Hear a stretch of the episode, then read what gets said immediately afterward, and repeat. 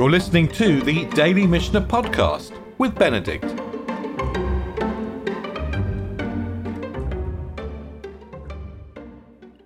So as we as we start the fourth chapter of Beitza, we're going to segue from carrying wine to, to chopping wood.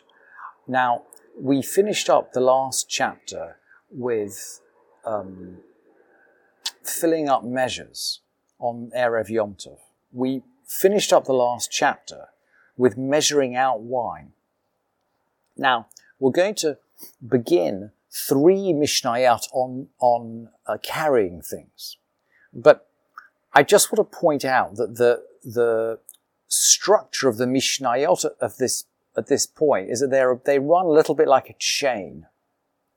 You can see this sometimes, by the way, in Tehillim, that one, the Pasukim are, bro- are broken into two, and the beginning, uh, the first half of one Pasuk will link to the second half of the one that went before it. You can see it most clearly in Ashrei. If you go through Ashrei, split the Pasukim into two, and just think about the fact that the second half of one Pasuk leads to the first half of the next. And so, in this chapter, this, as we move from the third to the fourth chapter of the Mishnah Beitza, we're closing the third chapter on questions of wine, and we're going to measure the wine. And then as we open the fourth chapter, we're going to carry the wine. And then as we progress through the fourth chapter, we're going to get into other kinds of carrying. So we move from carrying wine into carrying other things and to dealing with other things. And there are actually three Mishnayot together that deal with carrying. And we've talked before about the rule of three and how that works in terms of the, there are many, many examples of rules of three in this Masachet. But let's begin with the wine. Hamevi chadeyain mimakom makom. Someone carrying jars of wine or jugs of wine from place to place. Lo kupa. He shouldn't carry them in a basket or a, a kupa is some kind of big basket. I've translated here as hamper, following Kehati actually. We don't carry them in a basket or a hamper. In other words, we don't look like a professional. We've talked about this before in terms of measuring things. We don't measure like a professional on Yom Tov. And we don't carry carry like a professional. We talked about the fact that if we have an animal that's been slaughtered, we're not going to carry it on a pole or a barrow, but we're going to just cut it up piece by piece. And in the same way, we're not going to carry these jugs in some kind of carrying device. Aval mevihu al but we're just going to carry the jugs on our shoulder, or he's going to carry them in front of him. In other words, we're going to carry them just like a, a kind of a casual holiday way of carrying, not a, not a serious professional way of carrying. And similarly, Similarly, someone who brings straw, we're going to bring straw maybe for well, we'll see in a minute, we might bring it for burning, but we could bring it for feeding animals too. Lo yafshil kupala achorav, aval meviyahu viyador. We've got this kupa again, this sort of a hamper thing. We're not going to hang the hamper on our back, but we're going to carry it in our hand. Once you hang this thing on your back, it looks a bit like a backpack, it looks a bit like a professional carrier. We're just going to carry it in our hand. And we can start off a heap of straw. Now we seem to be talking about using this for fuel, not for, not for feeding, because the Mishnah goes on to say, I mean, begins, we're going to begin with a pile of straw. Aval lo ba'etzim sheba muktzeh. We're not going to begin with the wood from the backyard. Somehow that is too professional. The muktzeh is a place which is set aside. So that is the same um, word as muktzeh, something which is uh, muktzeh we don't handle on, on Shabbat or on Yom Tov. It's something which is set aside for other purposes. But it actually refers to a place, a yard behind the, the house where things are set aside. And we've learned in the Mishnah of Shabbat and Eruvin about stuff being stored in a muktzeh. So we can start off um, we could start a new heap of straw for fuel, but not wood. And now we're going to talk about other things to do with wood. So we've segued now from wine to wood. Ein not lin eitzim mina sukkah. If we've got a sukkah which we're taking down, we're not going to take wood from it. Because that seems to be prepared for the sukkah rather than prepared for burning on Yom Tov. Remember, the issue of preparation runs right the way through this Masech. Minasamuchla. We can, if there's wood lying around near the sukkah, we can take from there. So, if we're going to bring in wood from the field, going, we can bring it in from hamuchunas. Hamuchunas means something that's essentially been, been entered, something that's been collected together.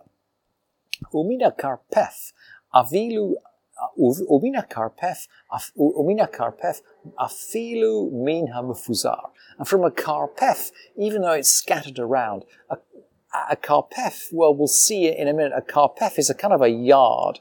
Seems to be that once the wood is in the karpef, it's considered to be collected together and essentially prepared to burn on Yom Tov, so we can, we can collect it up, even if it's scattered around throughout the karpef.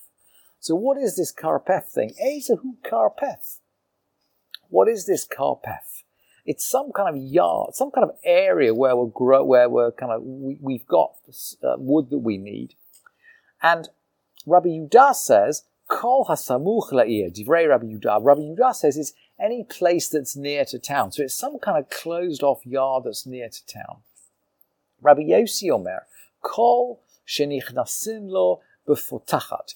Rabbi Yossi says anything that you enter with a key, i.e., anywhere which is closed off, anywhere which is locked up, anywhere which is segregated. You see that wood sitting here is effectively segregated off. It's designated for use on Yom Tov. If it's designated for use on Yom Tov, then we can burn it on Yom Tov.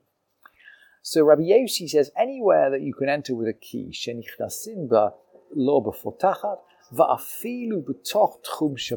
even if it's out to, I mean, he says within the Shabbat border, within the tchum Shabbat, but he means out as far as the Shabbat border. So we've said, we, we remember that we learned in Eruvin, the Shabbat border is about, um, it's exactly 2,000 amot, which is about one kilometer.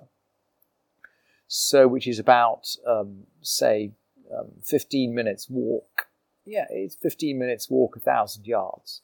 So it can be a thousand yards outside town, providing that it's a lockable space, it's a lockable pen. What about chopping up the wood? So again, we're sort of circling around the whole wood question now. Ein mevakinetzim. We're not going to chop up wood. Lo min ha korot velo min ha korah We're not going to chop up wood from beams or from a beam which was broken on Yom Tov. Now, the Gemara, I mean, this is an incomprehensible Mishnah. In fact, if you don't have the Gemara, the Gemara interprets the beams, the korot, as essentially high value items. These are construction beams. So you wouldn't mess around with those on Yom Tov. Velomina korash ishbara, not from a beam that was broken, be Yom So this sounds as if you could, if a beam, one of these high value beams did break, you could burn it on Yom Tov. But, there's a but, shenishbara ve Yom Tov. It was actually broken on Yom Tov. So it wasn't prepared. Let's, we come back to the question of preparation. When Yom Tov came in, it was a whole beam. Its status changed when it broke. And if its status changed in the middle of Yom Tov, we, we can't use it until Yom Tov goes out. What if it had been broken before Yom Tov? Well, maybe then we can use it. And the Mishnah continues, Ve'ein vakin lo b'kardom velo vi b'gera velo magal, ele b'kofetz. So if we are going to chop, we must be we must be referring here to chopping up a beam that had broken before Yom Tov. If we are going to chop, we're not going to chop with an axe or with a saw or with a sickle. A, a, a magal is a sickle, or but we're only going to chop with a kofetz. A kofetz is a sort of a butcher's cleaver. We came across it in the last chapter, that the butcher's going to chop up the, the meat with a cleaver. And it seems as though, again, we're not going to use a professional tool to chop up our wood because it's Yom Tov. right? We're not using professional things, but we are using, if you like, an occasional tool that comes to our hand. We're using an inappro- we can use an inappropriate tool on Yom Tov to chop up the wood, so we're going to use the kofetz, the cleaver.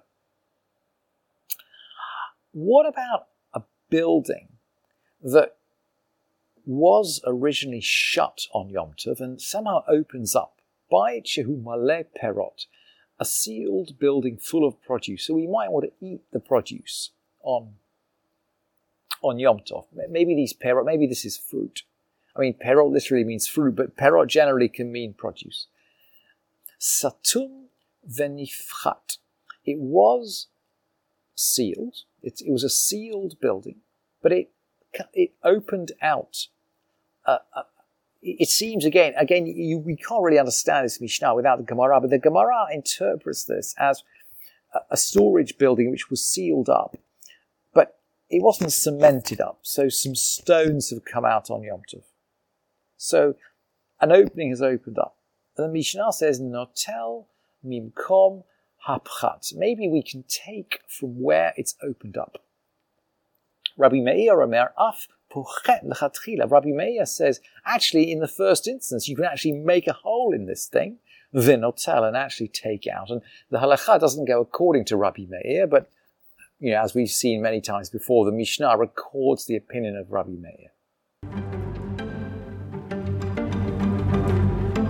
Thank you for listening to this edition of the Daily Mishnah Podcast with Benedict.